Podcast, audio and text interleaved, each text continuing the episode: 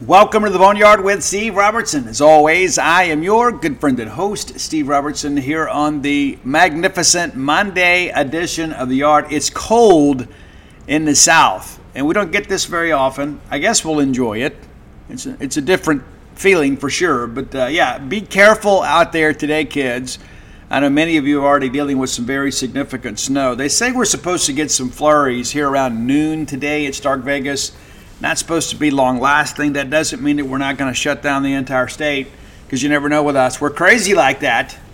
We get something a little bit different. We don't know how to handle it. But, yeah, some of you are really dealing with some significant weather. Be careful out there. And as a reminder, please take care of your outside pets, or as our friend Carolyn Abadie says, if it's too cold for your pets outside, be sure to go out there and stay with them. But nevertheless, interesting weekend for the Bulldogs. You know, we had several 2025 visitors. We had a couple of signees that were in town just to kind of hang out and go to basketball game and things like that. But, yeah, had some junior visitors. We've had reaction to that over at jeanspage.com. Rion already pumped out a handful of stories, and I spoke to offensive lineman Lionel Prudhomme from Shreveport, Louisiana earlier today. So we'll get you up to date on all that stuff. I know some people are just kind of taking their breath. And like Steve, you know, we're not even done 2024. You're already pushing juniors down my throat. Well, that's what we do, right? And these guys have been eagerly awaiting their turn to be recruitable athletes. So here we are. And I noticed, too, there was a lot of criticism over the weekend about the staff not bringing in portal visitors over the weekend, especially with school starting tomorrow. You know, today is MLK Day. And so, yeah, spring classes start tomorrow, and people are like, well, I don't understand. We still got about a week. But here's the thing that I go back to, right? I'm not going to make excuses for anybody or defend anybody. I would much rather wait than take a guy just to take a guy. We don't need any more JAG Corps guys. You say, Steve, what's JAG Corps? Just another guy. That's in the recruiting vernacular. I learned that from Melvin Smith years ago. He's just JAG Corps. Coach, what's JAG Corps? Just another guy. We don't need any of that. We'd be better off just waiting, right? I mean, that's just, you know, and we're right there at the scholarship numbers now. We're going to see some guys leave post-spring, you know, where they get a chance to be evaluated and kind of see if they fit the new schemes.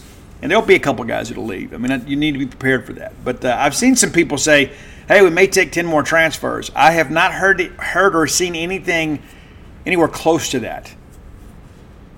There's a couple more guys out there we're obviously recruiting, a handful of guys out there, and we'd make room. We're not going to turn away good football players.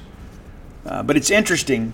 You know, here we are, you know, a day before spring classes started. We still got a few spots to fill. We still need an edge rusher. I mean, we absolutely have to have an edge rusher.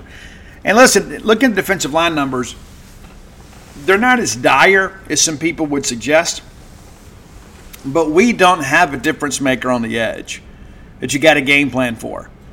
You go out and get Wilkie Denard from Auburn, and you feel like he's got some projectable potential. This is a guy that redshirted last year. You know, he was highly recruited out of high school, but he didn't play a college snap last year. And so, you know, he may be, you know, a bit of a wild card for you, but you can't expect that. You know, you need to go out there and get a guy. You know, we looked at Nikhail Webb Walker for a while. We elected not to take him. Nikhail, really nice young man, and headed to Colorado now. Wish him the best. And I don't know. I mean, it's like we're not putting together a Boy Scout troop here. While Nikhail Webb Walker is a nice guy, wish him the best, but he may not be a difference maker for us. And so I get it. If you're not totally sure about that guy, you don't take him. You let him go elsewhere. Because as Melvin Smith told me years ago, it's not the kids that you don't get to get you beat. It's the kids you sign that can't play. And so we don't need to just go take an edge rusher to take one. You got to go get a guy that can make a difference. If he's not better than what you have, he's not more dynamic than what you have, you're better off just kind of waiting. And then we'll see what happens. And, of course, you know, the transfer portal window is closed for most schools in the country. It's open for Alabama players for about another 4 weeks, and now it's open for Washington players. It'll be interesting to see how that all plays out. You know, now that Washington has hired Jed Fish, now the portal's open for Arizona players. And so this window was closed. Now all of a sudden you've got three Power 5 programs that some players out there trying to decide, hey, what am I going to do? Am I going to stay here? Am I going to follow my coach? Am I going to look for other opportunities? So there's still some opportunities to be had there. There's not a lot of them, but there are some. That's one of the things you kind of play through all this. You begin to think to yourself, okay, we've gone through the talent pool available in the transfer portal right now. And either some of those guys haven't shown interest in us, or we haven't shown interest in them. But we got 15 transfers. You know, it's not like we've just been sitting around, hoping to get lucky. We got 15 transfers. But, yeah, we'd like to add a few more. We could. And so we'll kind of see how that plays out. But anyway, that's kind of where we are with all of that. Now, I want to thank our friends at Bulldog Burger Company. I was there, what was it, Friday night, Saturday night? I don't remember. Friday night. I was there Friday night for dinner, and I had the Mississippi barbecue burger. I almost went with the Sloppy Joe sliders, and I kind of wish that I would have, not because the barbecue burger wasn't great. It's just I haven't had the Sloppy Joe sliders in a while. Sometimes, because I'm crazy, when I get those Sloppy Joe sliders, for some reason, I like to have them with tater tots. You know how there's always that... There's some sides that just match up well with certain burgers and certain entrees. You know what I'm talking about. You know, sometimes, like when you sit down and eat a sandwich, you got to have chips. You eat a hamburger, you got to have French fries. Sometimes I get onion rings, and I did on Friday night with my Missy barbecue burger. I got the onion rings, but when I get the Sloppy Joe sliders, I get the tater tots, and you get that little fondue you can dip in. It's great. It's great. And so I'll be back in there this week to probably satisfy that Sloppy Joe sliders craving. Because, sometimes when your mind kind of gets made up on something, it's not going to relent until you get it taken care of. So prepare a table, Bulldog Burger Company. I'm coming soon for the Sloppy Joe sliders. Maybe we'll go in there for lunch tomorrow. Maybe. We'll see. Hopefully the world still exists tomorrow, right? We get in there and do that, get that taken care of. No matter what you have a hankering for, Bulldog Burger Company has something that will fill that craving. And many of you have your own favorites. I mean, like my daughter-in-law, Betsy, it's her birthday today. Happy birthday, Bet. We love you. We could not have had a better daughter-in-law if we'd done a custom order, right? She's brought so much happiness to our life. She's a great wife, a great mother. It's so great, when you love somebody, like I love my son, and then he loves somebody. So in turn, like the transitive properties of all that. You're like, yeah, I'm just so happy to see this person love somebody that I love, and then you in turn love them, right? She's a mission person. Like anytime that they come to town and we have a chance to go to Bulldog Burger Company, she has to have the mission. So like even the whole 6-hour drive here from Northwest Arkansas, she's thinking about that mission burger. Maybe you feel the same way about your own favorites. Get in there and enjoy yourself. Three great locations to serve you. University Drive here in Stark Vegas, Gloucester Street there in Tupelo, Lake Harbor Drive in the Ridge and Flowood area. Have the spring rolls as your appetizer. They got it on the menu. It's true. They'll make you better looking. And that's not just, an accident. You guys know. Trust the science. Get that chocolate shake to go, maybe some bread pudding. I'm a big advocate for dessert to go. You should partake in that every chance you get. Bulldog Burger Company, the place where people go to meet, M-E-A-T. All right, let's talk about beating Ole Miss. I love it, man. I do. I love it. I love it. I love it. I love it. It feels so good to win, right? And not just because of the fact it was Ole Miss. Ole Miss is a pretty good basketball team this year. And you want to beat your contemporaries. And if you remember how they acted last year after they swept us in the season, for the first time in forever. And the way that I get it. I mean, look, when you've got somebody that's been ahead of you for so long, like you've had to look up at Mississippi State women's basketball for so long. I mean, you get out there in press conferences and you act like an idiot and things like that. It doesn't get you anywhere. You got to win on a scoreboard. And so. Last year they did, and it was like they had won the Super Bowl, and their fans that are just kind of casual fans of women's athletics, of course, they just kind of jumped on board with that because it's a Mississippi State Ole Miss deal, right? And so now it's our turn to brag, and we shall. A lot of you have made mention of the post-game handshake. I saw some people that said that Coach Yo didn't shake Sam Purcell's hand, And she did. I mean, it was quick and it was brief. But listen, we don't need her to hang around for a celebration. But, yeah, she did shake his hand. And so some people have said some things about that just aren't true. But, yeah, for the second straight ball game in SEC play, it's a complete collapse in the fourth quarter by Ole Miss. That tells me there's a strength and conditioning problem at Ole Miss. It's true. Auburn, who upset LSU yesterday. Look at Johnny Harris go, right? Auburn nearly came back and beat Ole Miss last week.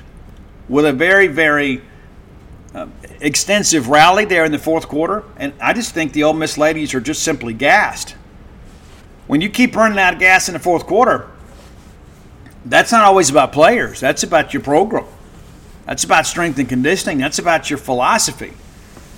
So let's run it back here. Ole Miss leads after the first quarter, 14-12. State 19-12 in the second quarter. So we take the halftime lead there by one, and you get through three. Ole Miss a good third quarter, their most productive quarter offensively of the ball game. They outscore us 21-18. So it's a 2-point game headed to the fourth. And in the fourth quarter, Mississippi State absolutely whipped the Rebels, 20-6. 20-6. I'm going to tell you this. You only score single digits in the fourth quarter of an SEC game on the road, you're going to lose. And Ole Miss did. And to kind of look at that fourth quarter a little better here, just to kind of break some things down here. So looking at the we'll start with the Ole Miss side of things. Okay, well, let's just do that. Let's just, for the fun of it, let's just look at the Ole Miss side of things for this fourth quarter, because I want to really illustrate how dominant your ladies were. Guys, Ole Miss was 1 for 12 in the fourth quarter. 1 for 12 and 0 for 3 from beyond the arc. They shot 8.33% in the fourth quarter. You're going to lose when that happens. They were 4 of 6 from the line. You start kind of breaking it down there. Goodness, if we had defended without fouling, they may not have scored. They get the one basket there. I mean, it's just, you talk about closing out and dominating an opponent in the fourth quarter. That's what the Bulldogs did yesterday. Jessica Carter, another good game for her. Not quite as good on the glass, but great shooting day for her. 11 of 15 from the floor. Had the one free throw. Got to get her to the line more often. And a lot of that, too, I think, when she gets good position, people are just kind of relenting, kind of yielding to her there. A couple blocks there, 23 points. Lauren Park Lane, 35 minutes of action for her, 13 points. The only other Bulldog in double figures. DeBrescia Poe, big three-ball late to give State some juice there. But you look at what we did in the fourth quarter. The Bulldog ladies, 7 of 12 from the floor for 58%. And then 5 of 5 from the line. The one three-point attempt we had, we made that too. It was about as dominant as the fourth quarter as you can expect to see between SEC contemporaries.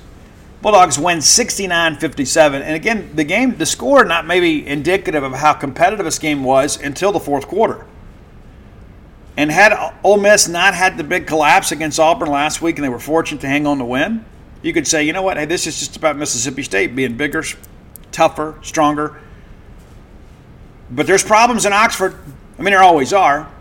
But you understand my point here. This has happened twice now. Now it's a trend. And it's so interesting to see the Ole Miss fans get out there on the Twitters and get a little salty.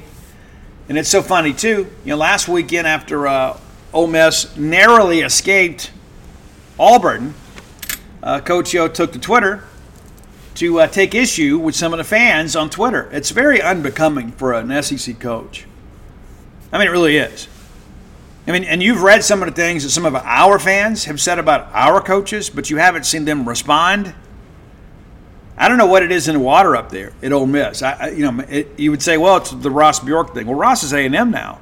I don't know what it is about Ole Miss coaches. They absolutely rise to debate every single time on Twitter. I don't know what it is. They have to. I mean, you never saw Mike Leach get out there and rattle sabers with people after a loss. You don't see Chris Simonis doing that. You certainly didn't see Vic Schaefer do that. You didn't see Ben Howen doing that. You don't see Chris Jans doing that. If they get out there and say anything on Twitter and they interact with fans, which is rare, right? And to be honest with you, I don't need my coaches out there doing that anyway. I need them coaching their sport. But these people that go back and forth and back and forth and back and forth, it's so unbecoming of the position. It's very, very petty. And I haven't looked today to see what kind of reaction that Coach Yo has had to yesterday's defeat and another fourth quarter collapse. I'm sure that maybe somebody somewhere said, hey, Coach, let's put the phone down. It's one thing to get out there and talk trash when you win. And even then, it's probably unbecoming to the position, especially when you were very fortunate to win. It's not like they beat South Carolina. And then you lose this one, you know. But, yeah, I'm not a fan. Not a fan of the SEC coach getting out there and engaging with fans in the negative way, especially after a loss, especially after a game when you didn't play well. And, you know, I remember one particular tweet that somebody had shared with me that some fan had made some comment about how poorly they played in the fourth quarter against Auburn. And it said she needed to be fired or words to that effect. And Coach Yo says, well, I'll be sure that Keith puts you on the short list. Well, that's real cute. It's cute. I don't want anybody like that representing my university, period. I don't. Maybe you feel differently. I know some people love the Lane Kiffin thing. Elaine will get out there and, you know, do all kind of silly stuff on Twitter. You know, to each their own. Maybe it's a cultural thing at Ole Miss where, you know, they feel the need to constantly defend themselves and get out there and tell their story. But the headline today is Mississippi State 69, Ole Miss 57. The Lady Bulldogs now 15-4 overall, 2-2 in the Southeastern Conference. Ole Miss falls to 12-5, 2-2 in the Southeastern Conference. But again, big win for us, and thanks to everybody that turned out. Reported attendance, 7,101. Really nice basketball attendance for Bulldog basketball this weekend. But next, Mississippi State Thursday night. We're going to need you right back here Thursday night, 6 p.m. against Tennessee. We need to make the hump bump. And everybody here, next road game comes Monday, a week from today in Gainesville against Florida. But, again, we mentioned Auburn earlier. Big win for Johnny Harris in beating the defending NAIFL champion LSU Tigers. And you start looking at this now and you begin to think about parity within the league. It's a good thing for Mississippi State. We got a good basketball team. We do. And Ole Miss is a pretty good basketball team, too. We're just better. We've got to go up there and win that game up there, too. And that game will take place, for those of you making plans now, that's February 18th. That'll be a Sunday, 3 p.m. tip. Also broadcast on the SEC Network Plus. But, yeah, big win for us. And a pretty crucial stretch coming up for the Lady Bulldogs. We mentioned Tennessee, Florida, and then LSU. And that's going to be the We Back Pat game. That's going to be a Monday night game, 6 p.m. We need you to be here for that. So we'll celebrate the win today and get ready to go play Tennessee later this week. Big win. All right, let's spend all the time talking about the men's side. As much as I really don't want to, we will. And I want to say this before we even get going. All right, Bulldog fans, our friends from Tecovas want to remind you that it's festival season, it's concert season, it's sundress season. Yes, it is. And you know you need some nice boots to go along with every bit of that. And Tecovas is your stop for the best in Western wear. Tecovas has seasonal and limited edition offerings this spring and summer, including men's and women's boots, apparel, hats, bags, and so much more. All Tecovas boots are made by hand in a very time-honored tradition with timeless styles that are always on trend. And Tecovas has first wear comfort, so no break-in period. You know how tough that can be with a brand new pair of boots. You can put these bad boys on and ride that ride with a smile. It's hard to find this level of comfort paired with this same level of style. So stop by your local Tecovas store, have a complimentary beverage or two, shop the new styles, the smell of fresh leather, and a friendly staff are always at your service. Many stores even have leather custom branding to make your boots truly personalized. And with regular live music and events, there's no in-store experience quite like it. If you can't make it to a store, visit Tecovas. That's Tecovas.com. They offer free shipping on all boots, as well as free returns and exchanges shipped right to your door. Go to Tecovas.com and find your new favorite pair of boots today. Let's face it, friends. We live in uncertain times. Security, probably more important now than ever before. That's why it's important to keep you, your family, your property safe by working with my friends at Eufy. That's EUFY.com. Let me tell you a little bit about this new video smart lock they have. It's super cool because basically you get a 3-in-1 security system here. You can have everything on just one device instead of having it outside of your house look rather tacky because you got all kinds of stuff out there. It's not just about your security, but convenience. No more concerns about losing keys. You can assign passwords to your family members, and you can see who's kind of coming and going. Got that immigrated camera, too. It's easy to install. You can set it up with just a Phillips screwdriver. You know, you don't have to go to a class on how to use power tools. No drilling required. You're keyless entry. You don't have to worry about fumbling with the keys when you're getting back with an armful of groceries, right? How convenient is that? That in and of itself is a great benefit. You get fingerprint recognition. It's unlocking. Got that AI self-learning chip. So the more you use it, the more accurate it's going to be. You don't have to worry about the battery. It's got a rechargeable battery that can last around 4 months. And you get a notification before it runs out, so you don't have to compromise your family security. You got passcode unlocking, remote control, 2K clear sight, camera. You can see who's at your door. You see these videos online all the time. Don't you think it's time for you to set something up so you can have the peace of mind of knowing that you don't have people constantly going in and out of your property?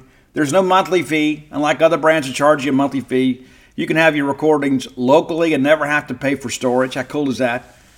It's convenient, it's safe, it's a must-have for your home today. If you already have like a video doorbell, you know sometimes people want to come and steal your doorbell. You don't have to worry about that with this. All right, so let's be sure to visit Eufy Video Lock. That's EUFYofficial.com/video lock. And it's time for you to gain control of your door. Again, that's Eufy. EUFY. Why are so many dogs suffering from health issues? Actress Katherine Heigl, who's helped save over 16,000 dogs through her personal foundation, says they're seeing more issues than ever with dogs' joints, odors, and their health than ever before. After doing a ton of research, she feels there's one place we can all look to improve our dog's health: their food. What she's discovered is that many dog foods are made in a way they can actually create toxins that could possibly be wrecking our dog's health. And that's true for many of the premium brands as well. Fortunately, she's found that just by adding a few special superfoods to her dog's food, she saw huge transformations in their health. She's made a 20-minute video explaining step-by-step how any of us can do the same thing to see incredible changes in their dog's health. I've got 5 dogs. I do. I love them. I spend most of my time with them. In fact, Mojo, my mama blue healer, has helped me write 6.5 books now. I want her to be as healthy and happy as possible. So if you feel like you do about your dogs the same way I do, let me encourage you to go to badlandsfood.com/boneyard and watch Catherine's video right now. And again, that's badlandsfood.com/boneyard. Be sure and check it out, and make sure your pet is happier and healthier than ever. To all of you that turned out and made it such an electric atmosphere, thank you very much. And I know Zach Selman feels the same way. Everybody connected to Mississippi State basketball feels that way. It's an atmosphere we've wanted for a long time. And I appreciate everybody that turned out. There were a lot of people still looking for tickets very, very late. And the team did not perform as well as we'd hoped, but a game that we feel like we should have won. No question about it. My hope is, let's not give up on team, though, right? Let's not just say, well, you know, Steve, listen, I got all sucked in by the win over Tennessee, and now I'm out because we lost to Alabama. Listen, we don't need that, okay? I get it. It's such a financial commitment and a commitment of your time to come up here, but we're Bulldogs, win or lose. And let's not just say, well, that's it. Guys, the schedule's going to ease up for us just a little bit here, but these first 4 games were legit. And head to Kentucky next. Going to be awfully interesting, but Alabama, you may recall, was 6-5 after 11. They won 5 games in a row now, 3-0 in the Southeastern Conference. They get us 82-74, and it really felt like at times in that ball game that we had controlled the game, and we missed some punties, and that has become a consistent issue with us. And one of the things that I noticed too about Alabama, they absolutely get totally out of control. They'll make these drives to the rim, and there's absolutely no chance of them making the shot. I mean, it's like horse or something. And for some reason, we could not defend without fouling. Did the officials have a great night? No, they didn't. That understood,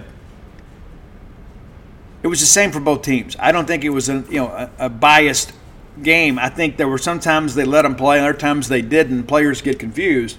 But Alabama got bailed out so many times when they would make some ill-fated drive to the rim, and they had no chance of finishing, and we'd foul them. And sometimes those foul calls were a little bit cheap, okay? But we did not lose because of officiating. We lost because we didn't execute when the game mattered most down the stretch. Alabama did. And ultimately, they won the game. We're right there with Alabama. We are. I wouldn't be the least bit surprised if we go to Coleman and have a similar type game. But one of the most disappointing things to me are just free throws, man. I mean, just absolutely free throws, especially down the stretch. And I guess they're tired of people talking about, well, they're tired. It doesn't matter. It absolutely doesn't matter. But Mark Sears, 22 points for them. I thought he took over the game late. And, of course, a guy that's as prolific as a free throw shooter as him, they put you in a situation where you have to foul him, and it's pretty much an automatic two. And that's what happened down the stretch, 8 of 8 from the free throw line for him. Really good ball game. Got him in some foul trouble earlier in the ball game, and we just weren't able to get separation. I thought one of the guys that made a big difference for them was Grant Nelson. I thought Grant Nelson was outstanding for them. Not a great shooter, but gave us some trouble on the defensive end. Had 9 rebounds, just 9 points. But I thought he was, in many respects, kind of the difference in the game in the half court for us. Because early on, you know, we're basically running the offense through Tulu, and they're doubling, and we're getting these cutters to the basket. Tulu's too good a passer for you to commit to that. And after we began to burn them with that, Nate Oates is like, you know what, we're coming out of this. We're coming out of it. And they did. But at the end of the day, this is a game where Alabama executed, Mississippi State did not. And the stretch that I want to go back to,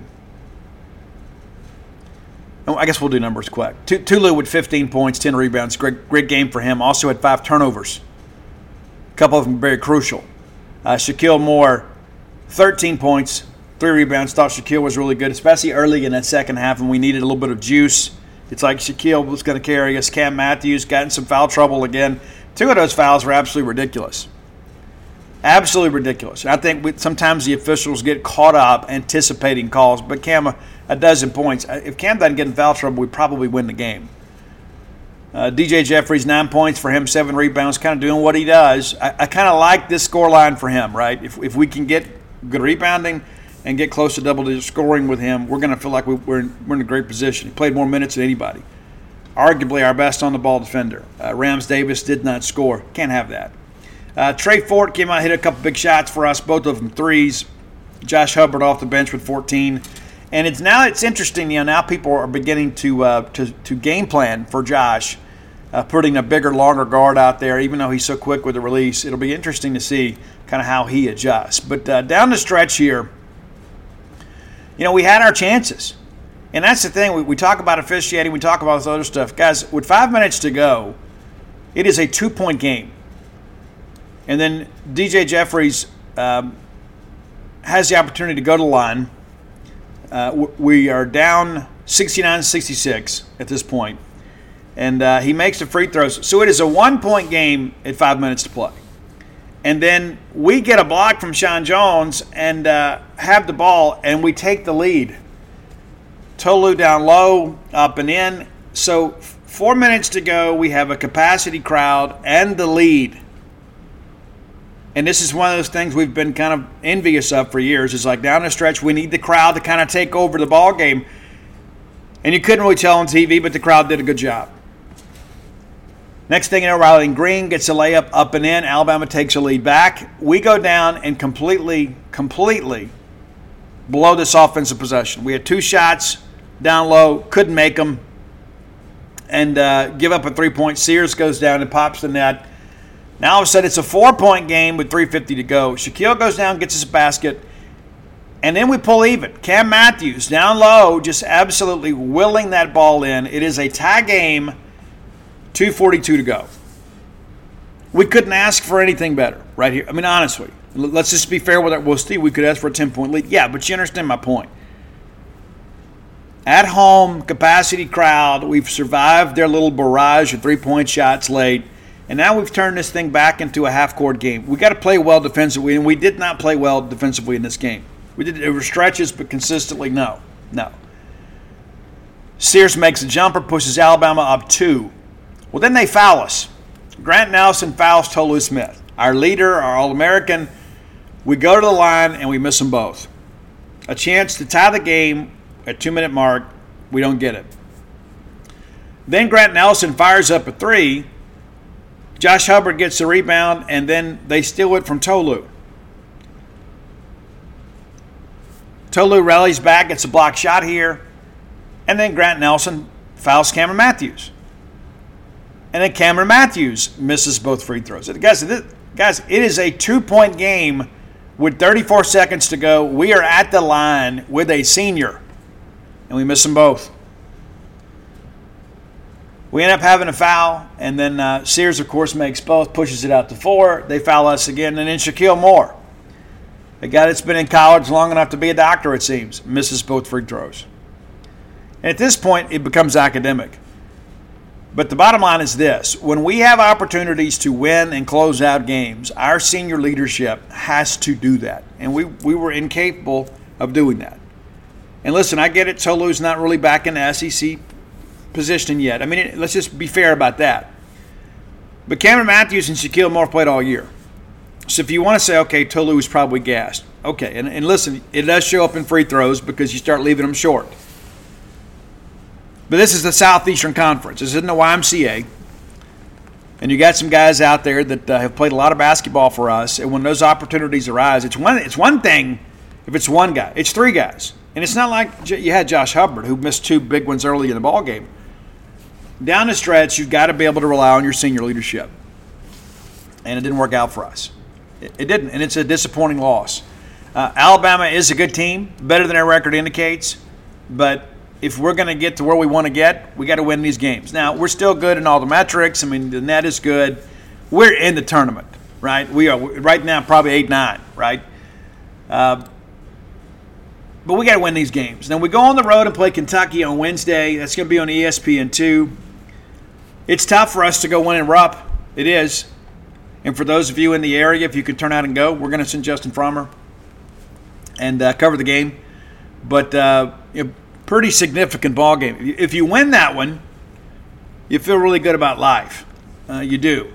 But our season's not going to be judged on how we do in Lexington, Kentucky if we win. If we lose the game, a game we're expected to lose, the season isn't wrecked. But if you start thinking about this four-game start, you wanted to get a split.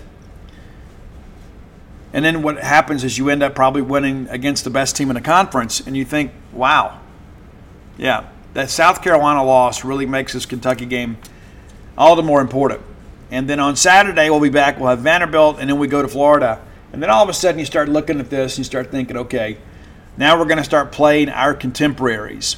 You know, we're not going to play what's considered, you know, the elite. We'll get Texas A&M late. We'll get Kentucky late. We'll get another opportunity at South Carolina late. But if we can navigate, if we can find a way to win two of these next three, you start feeling like, okay, things will begin to even out for us. And I think we'll have some opportunities, to really pad the resume a little bit. But, it is what it is. But, yeah, it's a game. The South Carolina game hurt even worse just because I don't think South Carolina's as good as Alabama. Alabama's a team that's had our number in recent years. Even we've been really, really good. Alabama has been really good under Nate Oates. But that's where it stands today. And the Alabama game is over. Now we turn our full attention towards Kentucky. And, again, if you're in that neck of the woods, please turn out and go support the Bulldogs. It's always great to hear and see our fans on the road. And many of you have that opportunity when you can. I don't know what the weather's going to look like by then, but hopefully things will have cleared. It's going to be really cold, so a lot of this snow may continue to accumulate, not melt off. But I'm in no way giving up on this team. I'm no way giving up on Chris Jans, and I would encourage you not to do the same, to kind of hang in here with us. We knew these first four games was going to be a real litmus test for this team, and maybe we haven't passed with flying colors. But we're right there in the thick of things. We are an NCAA tournament team. We are. And it kind of had that feel with State and Alabama. And Alabama as a team is going to just continue to get better. And, again, they've won five in a row. And you know as well as I do, we beat Tennessee. That got their attention. They knew it wasn't just going to be a bus ride over here. Let's just show up and go through the motions. They knew it was a ball game. And in the end, they executed and we didn't. And that's the difference in the ball game. Not officiating, not fans, not hot dogs, none of that stuff. They executed. We didn't. And that's what happens. And listen, coaching wins and loses you close games. It does. But at the end of the day, when the coaches put you in a position to be successful and get you to the line or get you an open look, you got to knock down shots. You got to make plays. There's nothing that Chris Jans did during this ball game that I'll look back and say, you know what, that cost us the game. No, we got to execute. And that's the most disappointing part of it for me is it's guys that we usually can count on to step up and make plays for us down the stretch. Just didn't get it done. All right, time for today's Top 10 list is always brought to you by CloseWithBlair.com. That's C-L-O-S-E with Blair, B-L-A-I-R.com. Blair Chandler is a mortgage professional. Blair's a guy that's been in this industry a long time, coming up on 23 years, guys. Nobody stays in any industry for 20-plus years unless they're a basketball official and does a mediocre job and continues to maintain their job. I kid. But Blair is a winner. Top 1% close ratio in the country back-to-back-to-back years. You could entrust your mortgage in the hands of a lot of people. But why not do it with Blair Chandler? A guy that knows how to navigate through the labyrinth that is underwriting, knows how to structure your loan in the best way to get it approved. That's why Close with Blair makes a lot of sense. Visit the website, learn more about him, or better yet, give him a call or text today. It's 601-500-2344. Again, that's 601-500-2344. Maybe you're looking to move. Maybe you're getting married. Maybe you're beginning life. Maybe you're restarting life. I don't know. But you've got needs in the mortgage industry. It's best to be with a mortgage professional. I recently made the move to Priority One Mortgage. Just a great guy all the way around. A great friend of mine. I don't do business with people I don't trust. Neither should you. Don't gamble with something like your mortgage. Give Blair a text or call today at 601-500-2344. Again, it's 601-500-2344. That goes directly to Blair. Not through a receptionist, not through a call center. Directly to Blair Chandler. Blair also a Bulldog, season ticket holder, multiple sports. There's a place here. I like to keep it in the family whenever we can. All right, today's top 10 list. It's a modern rock band, and I'll be honest with you. I have been one of the things about this band. The vocal delivery of this is so similar in every song, and so I don't know. After a while, every song kind of began to sound the same to me. You know, the guitar work is ridiculous. I mean, as far as like riffing goes, it's great. This is a Danish rock band. It took them maybe 4 albums to break in the States, a band called Volbeat. And they have a huge following. Huge following. If you listen to Sirius XM Octane, you're very familiar with Volbeat. They've had several number ones on there. But the vocal thing is a little bit of a challenge for me. But it does give me some inspiration to think, you know what, if this guy can get a record deal, maybe I can too. But nevertheless, I kid. Volbeat, huge band around the country. 8 albums for them. And what's interesting, too, is singer Michael Poulsen basically does it all. And he's also a boxer. So, like, if somebody gets a little bit unruly on stage, Mike will knock you out, right? He can go out there and lay down the rhythm guitar and sing. And then also, if things get out of hand, Mike doesn't need security. He can handle himself. It's pretty crazy. It really is. But Poulsen originally began like in the death metal scene and didn't like it, just didn't fit what he wanted to do. And put together this band. Basically, it's a rock band, kind of postmodern rock. It's so funny, all these funny labels we put on stuff. Some people call it, you know, heavy metal, hard rock, whatever. They're really, it's a rock band. That's probably the best way to just describe them. They're a rock band. So here are my top 10 Volbeat songs. Number 10 is Heaven Nor Hell. Now, this is another one. You know, this is when they really had broken in the States. Let me see if I can't look this up here on the discography. Because it all started with them with a song with an album called The Strength, The Sound, The Songs in 05. But they really didn't break in until 2010. There were a couple things, you know, that kind of made their way over. And this is that album. This is that 4th album, Beyond Hell Above Heaven. The 4th studio album came out in 2010. But what's interesting is they also brought back another one of our songs to be later in the catalog. It's like as they began to find some success in the United States, they're like, hey, well, this is a song that maybe you guys missed. And so They got it out there for you. So heaven or hell, number 10. Number 9, last day under the sun. Now, what's interesting about this one, this is really more rock radio friendly. You could have heard this on a top 40 radio station. It's not as heavy. The bass line's not as deep. The vocals just kind of in line with what you'd expect for rock radio. And I'm talking more terrestrial radio, right? Not really, satellite radio or things like that. But this is like something you would have heard on a regular radio station when that was a regular thing. Number 8, Doc Holliday.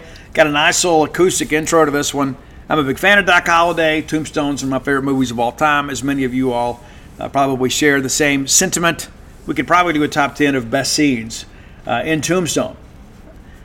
There's times in my life I probably could have recited the whole movie for you. I've seen it that many times. Loved it, love it, love it, love it. Doc Holliday, an American hero. Number 7, a song that really got on my nerves after a while because it was so incredibly overplayed. It's Lola Montez. I don't know the story behind the song, but it is a little different than the rest of the catalog, and it was a hit, so let's work it in there. Number 6, Dead But Rising. This is a good one here.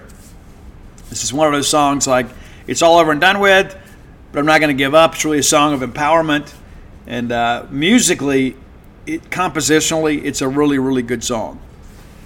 Number 5, I think the guitar on this is really next level. And there were times that this was my favorite Volbeat song, but it's the Hangman's Body Count. The guitar on this is just sublime. I mean, it is. I mean, I would live this song even if it was just an instrumental. I mean, forget the vocals. But the guitar on this itself is what drew me in. I was like, this is phenomenal. I could sing over this myself. It's so beautiful. Number 4, another one, and again, Mike does a lot of this, it's kind of restrained yelling, I guess you'd say. It's like, I know it's all a studio creation, right? I know it is, because it's like he pushes himself, but it's kind of muted. And that appears on this one, but The Devil's Bleeding Crown, lyrically, a great track, and again, musically, I think in many respects, one of the better songs, which is why it's number 4, obviously, in the catalog, because the percussion on it is great, and it's just one of those songs. If you know this band, you know this song. Number 3, really my gateway song, really America's gateway song to Volbeat, was Still Counting. It's kind of a clever, kind of silly song, and it starts out with kind of a little reggae guitar riff, and it's like I'm counting all the buttholes in the room. I'm definitely not alone, right? And so that's kind of how the song starts, kind of being kind of silly. Next thing you know, we're hammered it in, baby. It's a rock song all the way through, but Still Counting. And again, that's really the first song when Volbeat began to break in the States. The guys are 4 albums in before they broke. Of course, they were huge in Europe, huge. And if you remember the movie Singles, huge in Belgium, huge. Number 2, heard this song yesterday, and which kind of pushed me over the edge. Like, okay, we finally need to give these guys their due. I love it, man. I love this song, and it's Seal the Deal. And then it's from Seal the Deal and Let's Boogie for a While. I never really expected a Danish rock band to use the phrase Let's Boogie. That sounds more Earth, Wind, and Fire to me. But Seal the Deal is a ripper, man. It's like that guitar from the very beginning. It's like it's kind of reminiscent of like 80s Dio in some respects. Like you can almost feel some influence in the guitar player here. Like it sounds a little bit like Rowan Robertson or Vivian Campbell. It definitely feels just like a straight ahead rock song. Like it's not in any way like germane to the time. It's just really kind of a throwback feel. And I like it a lot because we have all this over-processed rock music, and if I ever do anything again, it's going to have to be. But Seal the Deal, and I think one of Mike's better vocal performances too. But number 1, it's A Warrior's Call. Absolutely love this song, and to me, it's an easy number 1. And again, it's one of these things you think about, in life. Like I like to listen to music that is empowering. I'm a firm believer in garbage in, garbage out. I do. I believe that not just physically, I think mentally, spiritually, and emotionally. I think when you listen to songs that are depressive, that are, quote, reflective of your mood, I think it keeps you in that mood. I think when you're down and depressed, you need to go listen to something that's encouraging. You need to go listen to something that's like, hey, let's snap out of it. And I think most of Volbeat's songs is kind of what it is. It's really more of, it's anthemic in some respects. It's like it's a call to victory. And I need that in my life. I don't know what you need, but there's some times that I'm down and depressed and I'll listen to some songs and you know, you kind of wallow in the mire a little bit. But I like bands that sing songs of empowerment and encouragement. And while Volbeat's vocal performance is never, it's not Miles Kennedy from Alter Bridge or Brent Smith from Shinedown by any stretch. But these guys have developed a huge following. And I think a lot of it's just people want to rock. It's like, you know what, he may not be an operatic singer, but these guys write songs that resonate with me. These guys write good, straight-ahead rock and roll music. It's not a bunch of computers. Like if Volbeat lost their iPad, they would still be able to put on a show. I have seen bands that have gone on social media, guys, we have to cancel the show because somebody stole all of our iPads. I mean, let that sink in for a second. And I get it. There's so much that goes on with lighting and other things. But the fact that you'd have to cancel a show because you can't get up there and go play your instrument. And listen, I get it. There's so many layered parts to this now. And some of these bands that I love, and there's so much to it. Like there's so much volume. And there's so many things that happen in the background. And if you didn't have all that little nuance in music, the show wouldn't be the same. But you're going to turn people away because you couldn't do that? I think you show up and you say, hey, guys, here's the deal. Somebody stole our iPads, and we're going to go get this thing taken care of. Not to mention, isn't that stuff in the cloud? You couldn't run out and go buy another iPad? I mean, record, you're doing that bad? I mean, come on. I don't know people's jobs. But Volbeat could just plug it and play. Aerosmith could plug in and play. Motley Crue could plug in and play, despite what people suggest. We got new Motley music coming this week, too. How about that? How about that? New Motley. We can't wait. It's going to be a single. I don't have a full album together yet, but the first single with John Five as an official member. Excited about that. But I like bands that can just play. And I remember seeing a video here a while back. There was some music festival. They had to cancel because of some weather. And Papa Roach and Shinedown, and I can't remember the kid's name, but the guy that had the big song about the rich men north of Richmond, he was at the festival, and they just gathered up, and then they just performed acoustically for like 400 or 500 people. Those are real bands, man. Those are bands that really care about their fans, and I appreciate that aspect of it. But it's so interesting that music has become so theatrical. And we've added so much due to technology and with computers and things like that. And it makes it really cool. But the fact that we can't pull it off live without the technology is interesting to me. It's almost like you can't play. It's like auto-tune for bands that can't play an instrument. So we just program all this stuff. And listen, when I was in the dance industry, that's what happened too. We had a lot of stuff that was programmable, right? You'd have a track and you just, I had a guy named David. It was a keyboard player for us. It was phenomenal. And he could listen to songs and he would say, oh, yeah, well, there's this. And he could go pull all this stuff out and then program it. And so when you got ready to play that track and you had the MIDI cable and all this kind of stuff, it was different back then. And so all that background stuff was still there. But you know what? If we didn't have that or if we had a disc that failed, we could still perform, right? So it's a different day and time. It is. But I get it.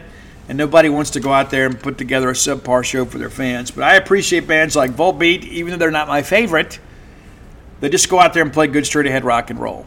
They don't need all that stuff to show you a good time. So if you don't know the band, I encourage you to get into them and give them a shot. But I think you'll see what I'm talking about vocally.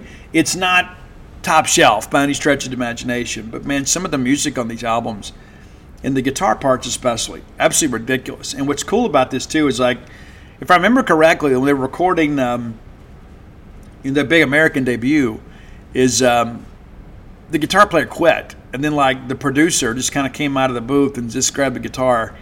There's a guy who's an accomplished guitar player, and then he became the guitar player for Volbeat. Kind of interesting, but be sure and check it out. If you've got ideas for top 10 lists, reach out, let us know. I've had some good ones here as of late. One of them about what are the best songs ever written. That would take some time. I would have to really think about that. So we get ideas from time to time, and we like to do them here on the show. We'll give you credit if you want it. But hit up Roy on Twitter at Dogmatic67, or you can find us on social media. Send those to me. I'll usually just screenshot them and send them to Roy so I don't forget. And you can find our great list on Spotify under Roy's handle, Dogmatic67. Just hit subscribe. Make it easy for yourself. I had a reaction to you. I read this to you yesterday. I like to interact with you guys when we all have time. But I got some reviews from a longtime listener. I won't reveal the name. Number one, he says, hey, I didn't want to bug you for a while because I know how busy you've been with the coaching search, transfer portal, etc., but wanted to hit you up real quick. I know you're still busy. None of this requires any response. Well, I know that you get a response. We're getting a shout-out on the show. Number one, as always, thanks for all you do for State. You're very welcome. Number two, I love the Cypress Hill list. There are bands like that came out when I was young, and I really only knew a couple of the popular ones like Insane in the Membrane and Superstar. It was fun going into more of their songs. That's what we do. Number three, love the New Year's Eve list of top 2023 rock songs. I'm now a huge fan of Catch Your Breath. Again, this is what we do. I'd never heard of them before. You should do a list like that at the end of 2024. We plan to. And Catch Your Breath, really cool band. New band, really like them a lot. I like the song Dial Tone a lot. Shame on Me is my favorite one from them, but I really like those guys a lot. Number four, I really love the Shinoda list. I never heard any of that outside of the Fort Minor, and Already Over doing exceptionally well for Shinoda on the charts right now. He says number five, Nirvana's still cool. Well, I agree to disagree. And then he mentioned Spirit Box and Megan Thee Stallion's collaboration. I'm not really a fan. I like Spirit Box a lot. Spirit Box kind of reminds me a little bit of Evanescence, but maybe we'll do them at some point too. But I enjoy the feedback. I enjoy you guys reaching out, let me know what you think about some of the bands. And I love the fact too that so many people are like, I'd never heard of this band before. I heard about it on the Boneyard and have become a fan, or I went and saw this band play. Had some people send me pictures of them at shows, at bands I didn't know before. They become fans of them. And so reach out, let us know if you've got ideas, suggestions, and we may just do it here on the show. All right, next segment of the show brought to you by Campus Book Mart, a Starkvillian institution. Campus Book Mart can cure what ails you, right? You're cold.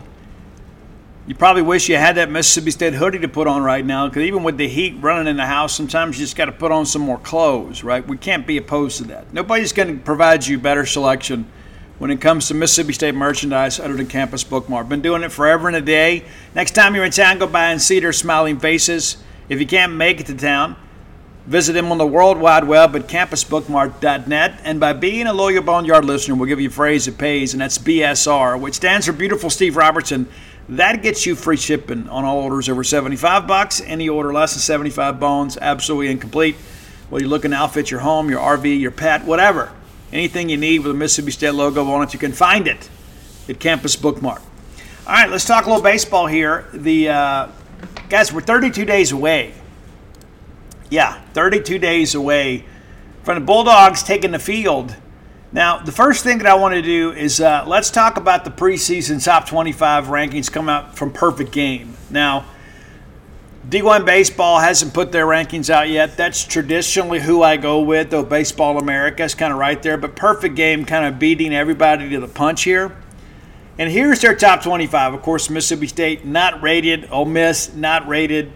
There's a handful of SEC teams that are. We'll start at number 25, Coastal Carolina, winners of the 2016 NAIFL Championship. They're back in the mix. Pretty good program up there, pretty solid mid-major. Not really anybody you want to show up as a number two in your regional because they traditionally have enough sticks in that order to kind of make things competitive. Number 24, UC Santa Barbara, a program last year that did some pretty good things. There's always going to be a little West Coast flavor in this, but by and large, there's just not a lot of California teams that make the top 25. They just don't. Number 23 is Duke, and what a good program they've built there at Duke. A lot of discussion over the years, you know, about UVA and Clemson and Florida State, and interestingly enough, Florida State not ranked again this year. But Duke has kind of made themselves into a upper echelon team in the ACC, another team you don't want to see in the Super Regional. This is a team that's not scared. And the ACC, while it's not the SEC, is still a really good baseball conference. All right, number 22, Oklahoma State. in my estimation, one of the top 15 baseball programs of all time. These are guys that consistently recruit at a high level. They develop players, and it always seems like they can swing it. They come in at number 22. We mentioned Clemson earlier, number 21. The Tigers, are they back? Are they not? They're a team that maybe hasn't achieved their full potential in recent years, but a top 25 nod for them, which puts them firmly in the mix for a potential hosting opportunity if they can live up to expectations. Right there in the cusp. Number 20, Kansas State. You know, sometimes I think this is more of a product of the league in which they play in, because the Big 12 has been so top-heavy in recent years. I'm not sure what to make of this team, but it will be interesting to see what happens in the Big 12 this year with so much of a shakeup. As you guys know, Texas and Oklahoma are going to be part of things pretty soon for us. Number 19, our friends at NC State. They do such a great job there. I would have loved to have played those guys in an IFL Championship Series. I think it would have been great. And Elliott and those guys have just done such a good job consistently putting a quality product on the field. I will never forget in 2021 being at Omaha. Of course, they canceled the Vandy, all this craziness. They didn't cancel the game, but they had some players that couldn't play because of COVID protocols. Remember that? And so I'm walking down through the tunnel to get to the media area, and security stops me, and they're bringing those kids out of the dugout, kids that were unable to play that day. And NC State pieced it together. I think they had 11 players available and gave Vandy all he wanted. And I remember Kumar Rocker flexing on these guys. They had walk-ons out there just trying to piece a game together. Nevertheless, NC State not given the opportunity to advance. Vandy gets the game off and then still loses to Mississippi State, the 2021 NAIFL champion. Number 18, UCLA. We talk about California baseball a lot.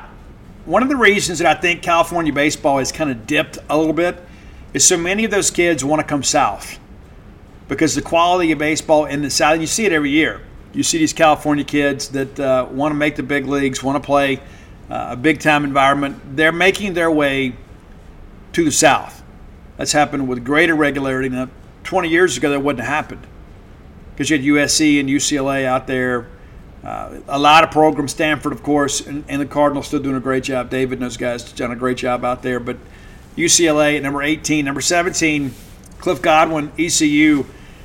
It's so interesting, too. I remember all the discussion, and people thought, well, Cliff Godwin turned us down. Cliff Godwin did not get the opportunity to come to Mississippi State. It's interesting that he's still there. A great coach, but have not really had the opportunity to make the move, I think some people thought, which is interesting to me because he's basically made ECU a baseball school. There really wasn't much in the way of tradition there, but here they are again, preseason, top 25. And another team you really don't want to see in a super regional. They haven't broken through just yet, but it just seems like a matter of time. Number 16 from the Big Ten. It's Iowa. It almost makes me think, this whole deal with Iowa, they had a good run in the non-conference last year, and then the Big Ten's not a great baseball conference, but it's interesting that Iowa's there. Remember, Iowa beat LSU last year. Remember that? Yeah. Number 15, Auburn. And I'll be honest with you, and I know I've got some Auburn folks who listen to the show, I think this is a little bit high. Now, you've got Gonzalez coming back, missed last year, great kid. He has not had great success against Mississippi State, but they didn't have him last year. He was expected to be their Friday night guy. They're expecting him to be good to go. I actually met this kid at a wings joint there in Auburn last year when I covered the series down there. Met his whole family. Even though he wasn't playing, his whole family comes for the weekend, dresses out in Auburn gear. But it's not surprising to see Butch and those guys consistently putting a good product together. Number 14, North Carolina. We've had a lot of tangles with them over the years. And you look at these rankings, you begin to ask yourself, is this the year of the ACC? I'm going to say no. Yeah, I'm going to say no. I think the ACC will beat each other up. I think there's going to be a lot of teams that make the NCAA tournament with around a 500 record in conference in the ACC. I think North Carolina is going to be one of them. I don't think North Carolina ends up being a host site. That's how I feel today. Number 13, South Carolina. I think South Carolina is a little bit overrated. I'm just going to say it for how I feel. maybe you guys see it differently. I think South Carolina is going to be one of these programs that they're going to have to rely on some of these transfer ends to make a difference. Pitching-wise, like you talk to people in college baseball circles, they were having to really work hard to find arms. And, of course, Justin Parker leaves South Carolina, coming to Mississippi State. Definitely a step up for him. Even though South Carolina is a great program, it's won multiple national championships. The commitment there, not exactly a good deal. Number 12, Stanford.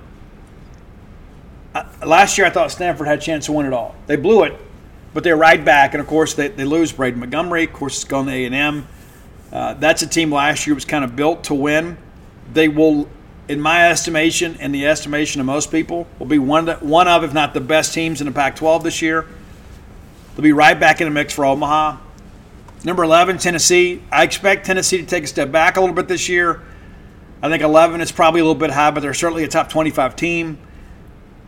They can swing it, and as long as Tony is there, they're going to have kids that can compete. I'm eager to see what that pitching staff looks like this year. But they just keep running guys through there, right? It's a culture thing now. Number 10, Virginia. Brian O'Connor, of course, a guy that, outstanding resume, won national championships. They're consistently in the mix. Of course, they're a part of our big story in 2021, the big comeback game there. They managed it really well.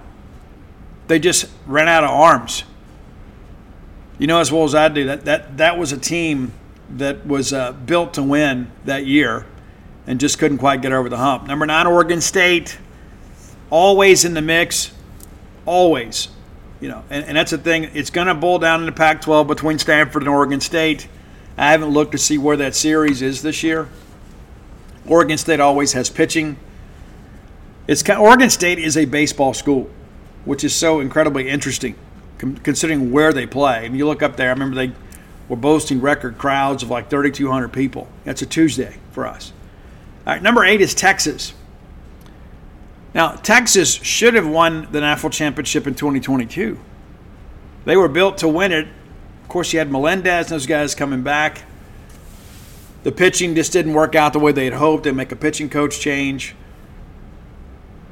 Texas is always going to have dudes. One of the most storied programs in college baseball history. Certainly think that they're going to bring a lot to the SEC. It'll be interesting to see when them and Oklahoma begin to play an SEC schedule instead of a Big 12 schedule that's very top-loaded. Number 7, Texas A&M. I don't agree that they're a top 10 team. Are they a top 25 team? Absolutely. Absolutely. And you think about, that offense adding Braden Montgomery. Where are they going to be pitching-wise? Like last year, it was kind of a smoke and mirrors deal. They didn't have great pitching. They just had really good pitching and played really good defense. And they swung the bats pretty well. But can A&M get over the hump?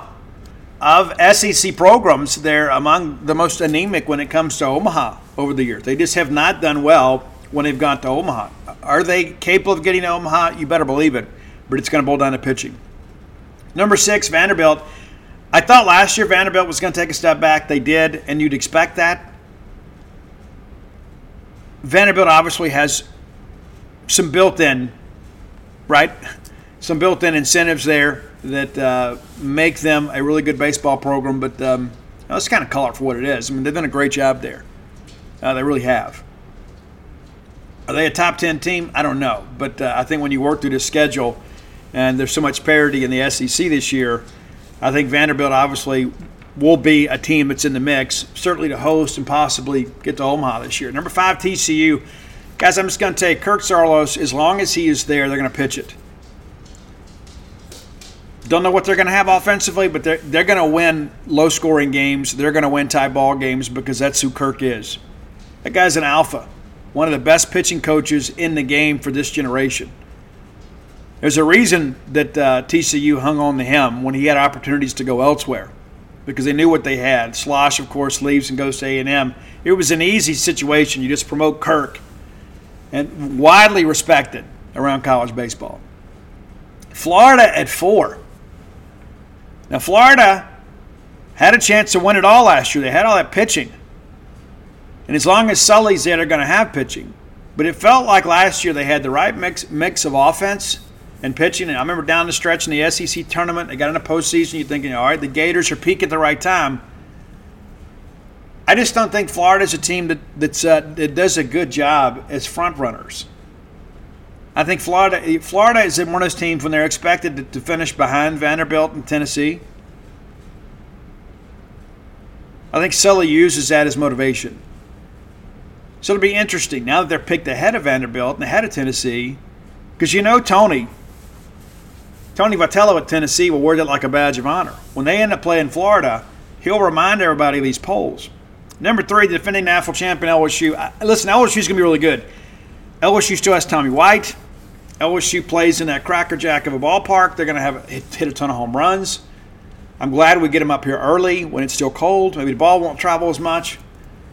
But it's one of those situations. I think LSU in many respects got ranked based off last year. They're not the number 3 team in the country in my estimation. They're going to be really good.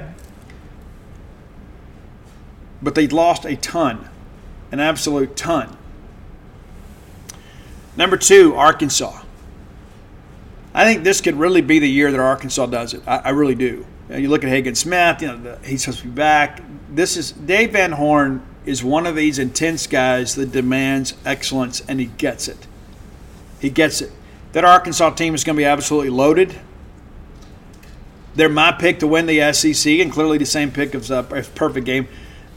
I think this could be the year for Arkansas, provided they stay healthy. That's one thing that's happened the last couple of years. They've run into some pretty major injuries, especially on the pitching side. Remember Brady Tiger was out for a while, former Mississippi guy, But, yeah, Arkansas is capable of winning the whole thing. Number 1, Wake Forest. They play in a silo, right? They're going to hit a ton of home runs, and then they're going to get into postseason play, and they're not going to be able to do it. It's amazing you go out and you tattoo one, and it leaves in that little ballpark up there, and then you go do it at TD Ameritrade, and it's a routine fly ball left. So Wake's going to be able to pitch it.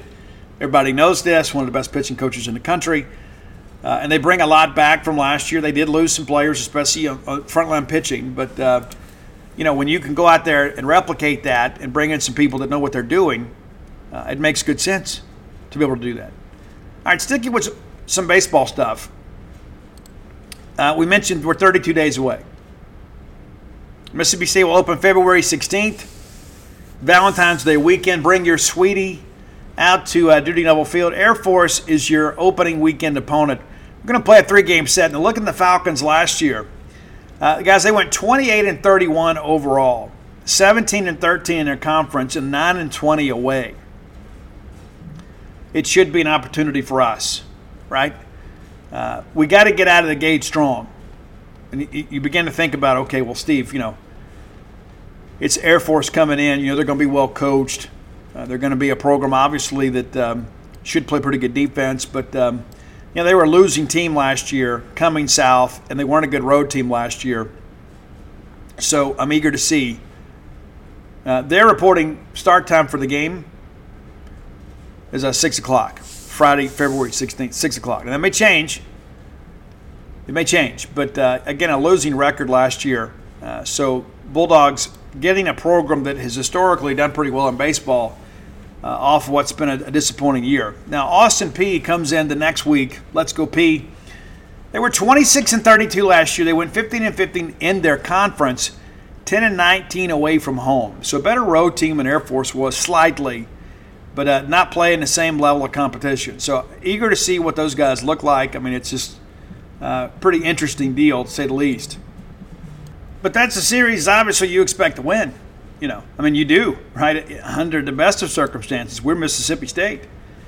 All right, so the next weekend we have Georgia Southern coming in, the Fighting Jared Bancos. A couple years ago they hosted an NCAA regional, one of the better teams in the country. They went 27-29 last year, though, 16-14 in the conference, 10-14 away from home, 0-2 neutral field.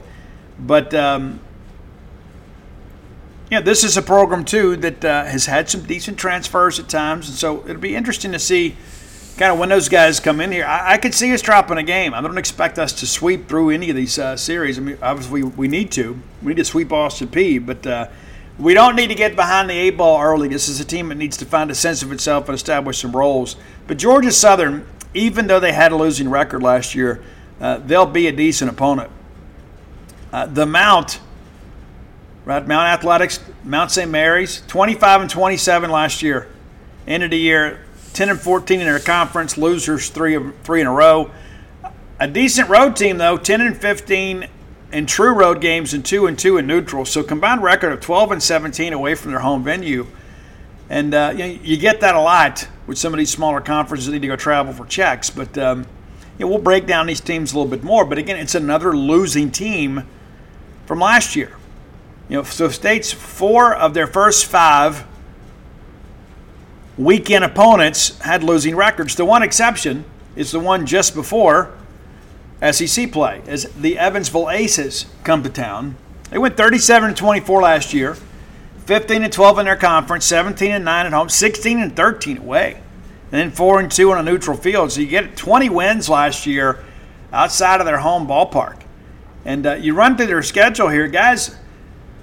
They went into Nashville on a Wednesday night and went 17 innings with number 7 Vanderbilt, and they lose 2-1. They're not going to be intimidated to come down here and play. They went to Purdue and took 2 games. It was supposed to be a weekend set. One game got canceled due to weather, and they went 5-2 and 6-4. That's a nice little Power 5 win for you right there. Then they get Purdue in a midweek game, and guess what? They beat them again. And Purdue wasn't a great team last year. But teams like Evansville shouldn't be taking 3 games from Big Ten opponents. It shouldn't be able to happen. Indiana State last year to Sycamores, obviously a team that's kind of come to prominence there in the Midwest in recent years. Evansville gets the first game 2-1. Loses the next 2, just couldn't score against those guys, but pitched it pretty well. But you start working through this thing and you begin to realize these guys play a pretty beefed up non-conference schedule. Later in the year, they get Indiana. Indiana wins the game 6-2. It's in Bloomington, but credit them for signing up for that. But those guys nearly won their conference tournament in the Missouri Valley. They win the first 2 games, right? They get in the winner's bracket. They lose to Indiana State. They battle back out of loser's bracket, take care of Missouri State, the 2 seed, and then they knock off Indiana State 6-5 and set up a winner-take-all conference final that they lose 6-0. So this team is a win away last year from making the NCAA tournament as an automatic qualifier. So not sure what they got coming back yet. We'll preview them as we get a little closer to it. But as far as non-conference opponents go, I think some people are going to look at that and just say, Steve, we got to kill them. Well, Mississippi State, we should. But that's going to be a quality non-conference opponent. I think it's interesting. We got to get some dubs out there, but you start thinking about the net and things of that nature. It's very interesting to see how we've scheduled this. Of course, you got a couple midweek games against Jackson State, Southern Miss. Curious to see what Southern Miss looks like this year. I think they're a team that will likely contend for their conference championship. As they should, but that every game with those exceptions, that Southern Miss game is going to be played in Starkville of the first month of the season. And just before we come home to play LSU, we're going to be down in Biloxi at the Hancock Whitney Classic. You guys do a great job down there. I'm going to encourage you to get your tickets now. They're already on sale. And you guys, we sell it out every time we go down there. And it's such a great environment for baseball. And you get south and you have a chance to get out there and enjoy, the nightlife that is Biloxi. And I'll be there. I love going down there. It's such a great trip. And they do such a good job down there at the ballpark, at MGM Park. The team has played well down there. And I'm really glad that we take the show on the road. Share with you guys before, so many times I was a young guy that unless Mississippi State came to Jackson or farther south, I didn't get a chance to see them. And so there's a lot of future Bulldogs down there will be attending these games as young kids because their parents think enough of Mississippi State baseball to bring them on a school night. The good thing is those games are at 5 and 6, so you can get in bed by 10. But we look forward to getting back down to Biloxi and we get back to SEC play. But again, you look at this non-conference schedule. And again, we can't assume anything. right? After the last 2 years, we just can't just say, oh, you know, it'd be okay. No. But, yeah, we got to take every one of these non-conference series and really have some juice kind of coming in here. And, again, we'll break it down as we get a little bit closer and see what teams have returning, and we'll have some statistics, of course, to kind of work through as they get ready to come in. Because by the time you get a month into the season, you know, you pretty much have an identity of who you are and who you can count on. But I'm expecting to win all these series. And I know you guys are as well. But that Evansville series is one that we're not just going to be able to show up and just kind of go through the motions. That's a team that's not scared of Power 5 opponents, as they've shown, and a team that's been able to pitch it pretty well too. So by the time we get those guys here, we'll have a pretty good idea of what their identity is and what they're about and who they're about. But it's good to talk some college baseball with you guys, to say the least. I think everybody probably feels the same way. It's like, you know, we still have high hopes for basketball, as we should. But then baseball season is going to be here before you know it. Again, 32 days away. So be preparing to come be a part of this. Valentine's Day weekend as the Bulldogs take on Air Force. All right, final segment of the show brought to you by the Stark Vegas Clubhouse. Just Google Stark Vegas Clubhouse. You'll be glad you did. Whether you're bringing a work group to town, which some friends of mine did last week, or you're bringing people in for a ball game weekend, maybe you just want to get away. It's like, I just want to be in Starkville for a while. Google the Stark Vegas Clubhouse and book through the Evolve website. 5 bedrooms, 2 bathrooms, pretty incredible area. You get the fire pit area outside, that big porch. You can sit outside and kind of watch the weather. You know, just have a good time. And it's nice to have everybody under one roof. So instead of booking 5 hotel rooms, you got some common areas. You can work, you can congregate, you can watch a little TV. Just kind of enjoy being together. Look no further than the Stark Vegas Clubhouse for your accommodations. You book through the Evolve website, use promo code BSR10.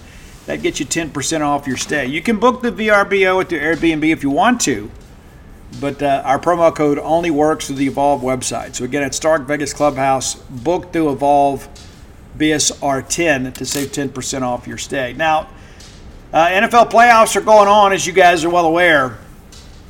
I love this time of year. Pittsburgh will play today. You know, that game got pushed back due to the weather up there. Pretty incredible scene there. But interesting results already in the wild card round as the Texans take down the Browns 45-14. Guys, C.J. Stroud is legit. My goodness, man. It's like all of a sudden, you know, even though Houston's a major city, a lot of people don't pay attention to the Texans. But you need to, right? They're still playing. So Texans take down the Browns. Martin Emerson, season over. What a great year that he has had. Very proud for him. The Chiefs, and what was expected to be, you know, one of those minus 30-degree, feels-like wind chill games. The Chiefs win 26-7. So Chris Jones, Willie Gay continue to play well and advance. I won't be the least bit surprised if they find their way back in the Super Bowl again. Last night's game, a lot of people salty about this, but the Cowboys defense did not show up. Packers win 48-32. Not a great game from Dak. Dak had one that should have been a pick six and one that was a pick six. Ultimately, both of those plays played a large part in the final. Huge win for the Packers. Elgton Jenkins continuing to play on. So, again, some rooting interest for your Bulldogs. Preston Smith also with a nice big batted pass late in that ball game as the Cowboys are trying to stay in it. But, man, that game was over in the first quarter. I mean, the Dallas Cowboys defensively were just not prepared to play. And the Packers were able to kind of run at will. And it felt like that intermediate passing game was exactly what they needed and got it whenever they wanted it. A lot of zone coverage from the Cowboys. Packers exploit that. 48-32 in Dallas. So a lot of people upset with our guy Dak Prescott, who will have a chance to renegotiate a deal. And you got to think not winning the playoff game doesn't help. So Rams and Lions. Our guy Justin Frommer, been a Lions fan his whole life, finally getting a chance to cheer here. They win 24-23. The Rams, a lot of people had kind of earmarked as a team to watch in these playoffs, but their season now over. The Bills and Steelers today. It's a 3:30 game. Excited about that. I think the Bills are going to win. I'm going to watch it nonetheless. And then the Eagles and Buccaneers in primetime tonight. That'll be fun, too. Of course, Fletcher Cox, Darius Slay. So you know, you've got a rooting interest. Now, looking ahead to next week, the Texans, to-be-determined opponent. Packers, 49ers. That game is now set. That's Saturday in primetime. And then the Lions will host somebody. And you know, we'll see how things kind of progress. But a lot of it depends on who wins and all that sort of stuff. So, you know, we don't know where the Chiefs are going to land just yet, but a lot of it will depend on what happens today. So be sure and keep up with that. Obviously, there's a lot of Bulldogs still playing football, and it's always nice when our guys have success on a professional level. Nothing does more for recruiting than guys come in here and develop and become good players and then have the opportunity to make NFL millions and then excel at a high level. You know, our guy Montez Sweat ended up leading two teams, became the first player in NFL history to lead two teams in sacks in the same season. How great is that? Maybe he'll do some big things there in Chicago. Kind of happy to see him out of Washington. Just a bad organization. But a lot of that, guys are keeping up with it. And again, hopefully the Steelers, the most prestigious team in all of professional sports, will have a chance to advance. But you know, I'm not sure how I feel about the direction of our franchise. To be honest with you, I've been off the Mike Tomlin chain for the last couple of years. Happy we made the playoffs, but you know, who knows what could happen in this ball game.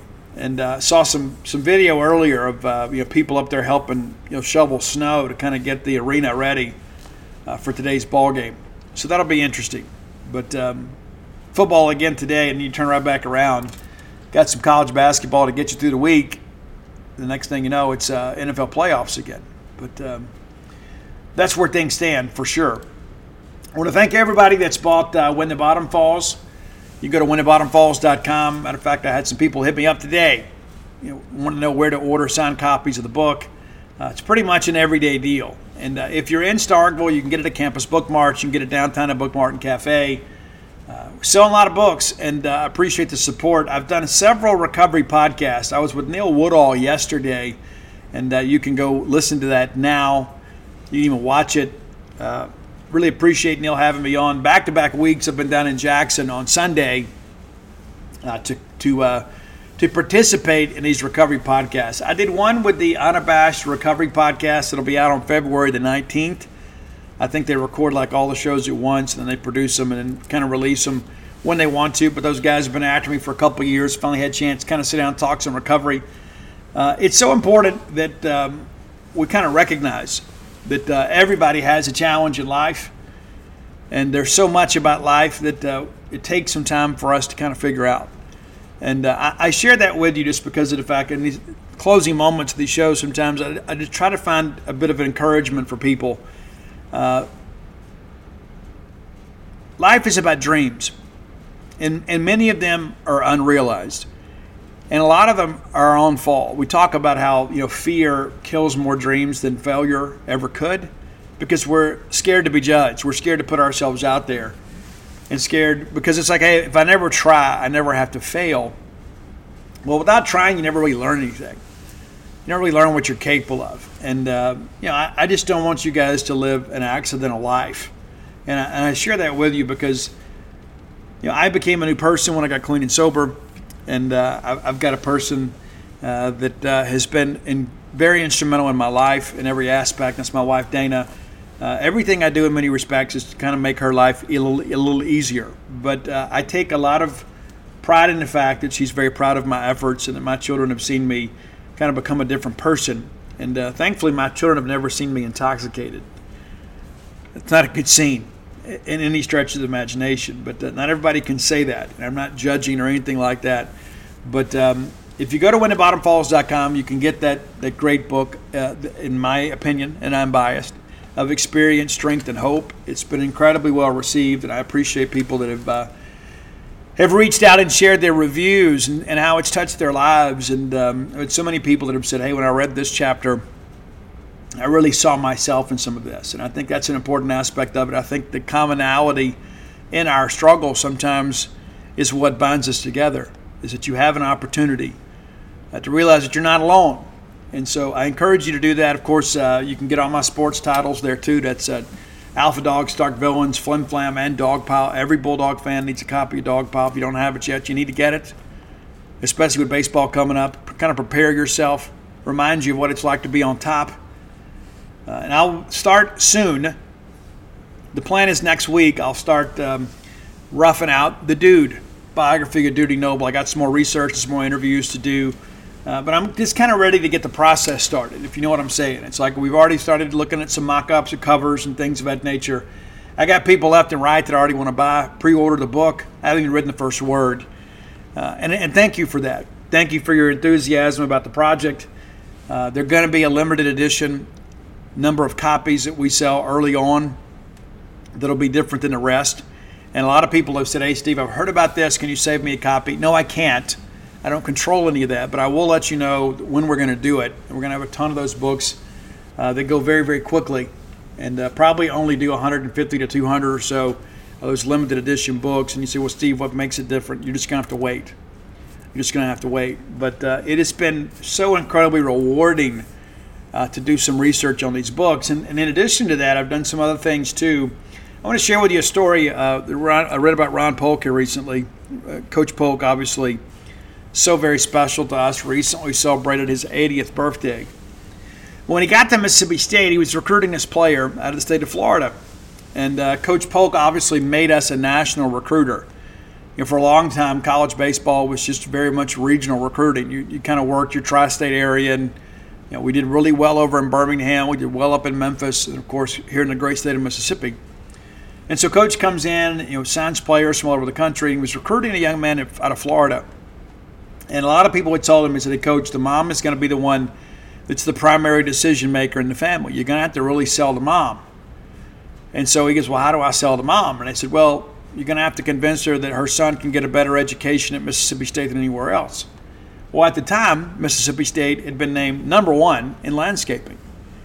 We're the number one athletic grass in the country, which is not something that's unique to Mississippi State. A lot of people have had those awards, but Mississippi State historically has known to be able to produce really good grass, really athletic, good athletic turf.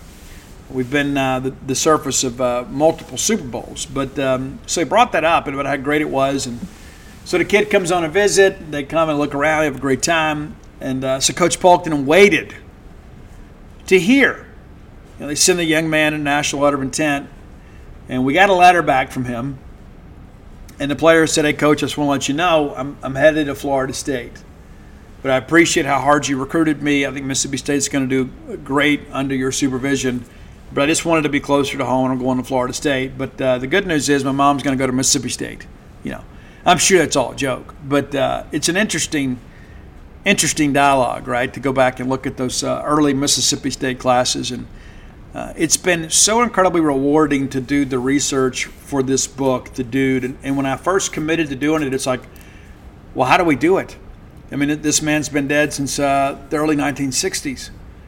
Didn't have much of a family, had no descendants. He and Elizabeth had no children. So how do you go back and reconstruct somebody else's life? And thankfully, the Dudy Noble family has provided me with some family history. I've got a written record of their own research, their own genealogy. I've been down and learned in Mississippi. I've interviewed multiple people, and not done with that yet. So we're not quite ready to say, okay, we've got all of our research done for the book. We don't. But it's book number 7. As I've shared with you guys before, there were times in my life that I thought I would lay on my deathbed having never written a book, and it would be this crippling fear. And then, of course, I wrote Flim Flam, and then I wasn't sure where I was going to go after that. And in many ways, I got depressed because all of a sudden, you know, I mean, your name is everywhere, right? I mean, you're on ESPN, and all these people are writing articles about you, and people are driving to Starkville to spend time with me and flying in. And then all of a sudden that ends, and you begin to ask yourself, have I already peaked? Will I ever have a story that big? Well, you know, we won a national championship. That helped a lot. But every one of these books are like my babies, and but this one is just simply different. They're all a little unique in their own respects. You know, writing When the Bottom Falls was very rewarding and very cathartic for me.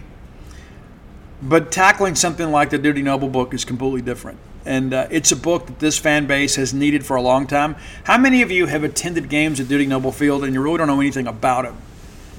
You say, well, no, he was a coach here. Well, he wasn't just a coach here. He was one of the most accomplished student athletes to ever play at Mississippi State. He had 12 varsity letters. It's a record that will never be broken. It's shared by a couple of other individuals, but because of back in those days, a lot of the same athletes played every sport. And I don't know if you knew this, but Dudy Noble was also a pretty good basketball guard. You probably didn't know that. He was also the quarterback in 1915 when we beat Mississippi. We beat Ole Miss 65-0. And you probably don't understand that we didn't play him for the three seasons prior, and you probably don't know why. Well, I've been able to uncover that in some extensive research. And I'm so incredibly honored to write this story. I can't wait for it to be out. And we're talking months, right? We're not talking our goal is to have this thing out for you August or September, so around the kickoff football season. And we're going to do some pretty special events. I haven't toured extensively for the last couple of books. And we will do a lot with the dude. And so if you're thinking about that, you know, hey, we'd like to have Steve, you know, come speak to the alumni group or whatever, you know, we're always inclined to do that. You know, we'll just come sell books and have a good time with you all and kind of break bread and enjoy all that. But if you have a recovery situation, you know, whether you're part of a recovery group or whatever, or you got, you know, Celebrate Recovery, I get a lot of those people that hit me up, and I'm always inclined to do those. If we can find something that works for me scheduling-wise, that works in concert with Mississippi State's very extensive athletic schedule, then I will make arrangements to be there. And so we'd love to be able to come sell books. You know, we'll have the we'll get up and talk about you know, the path and share that with you. But I've had many people that have reached out about podcasts, about appearances, and there's a lot of that stuff coming. But it's a little different with the dude. I mean, it just is. I think it's a very important book.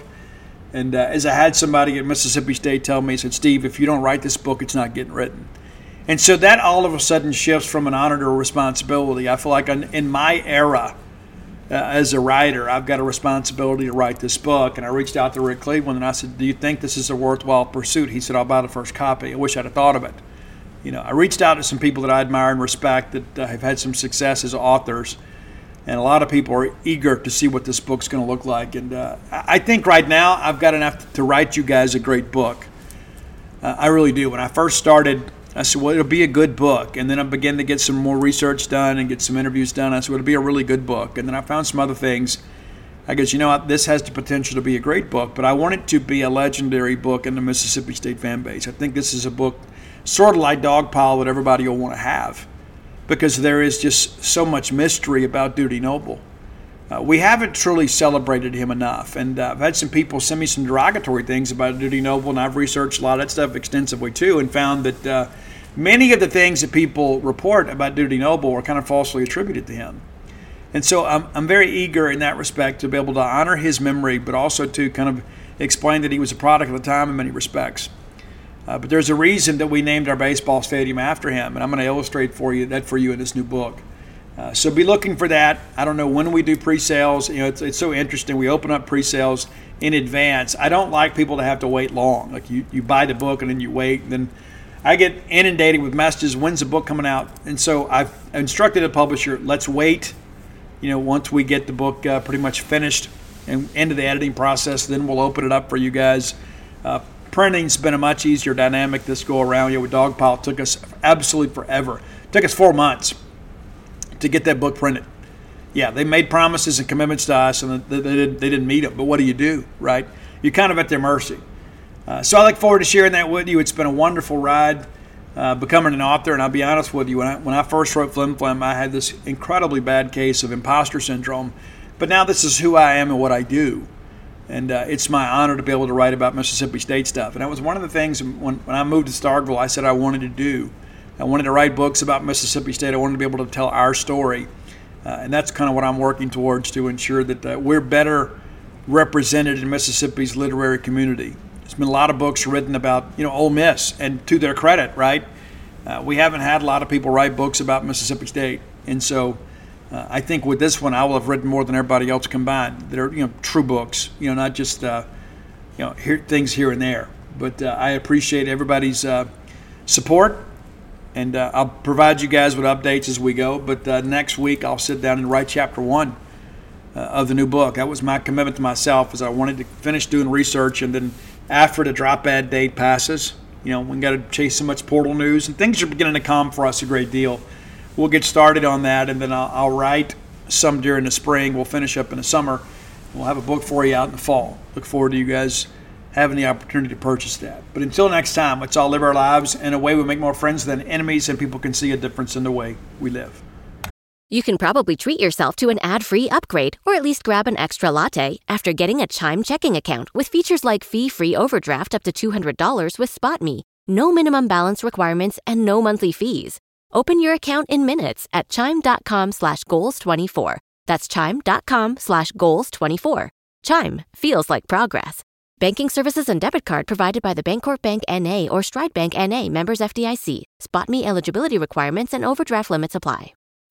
When you need mealtime inspiration, it's worth shopping Kroger, where you'll find over 30,000 mouthwatering choices that excite your inner foodie. And no matter what tasty choice you make, you'll enjoy our everyday low prices, plus extra ways to save, like digital coupons worth over $600 each week. You can also save up to $1 off per gallon at the pump with fuel points. More savings and more inspiring flavors make shopping Kroger worth it every time. Kroger, fresh for everyone. Fuel restrictions apply.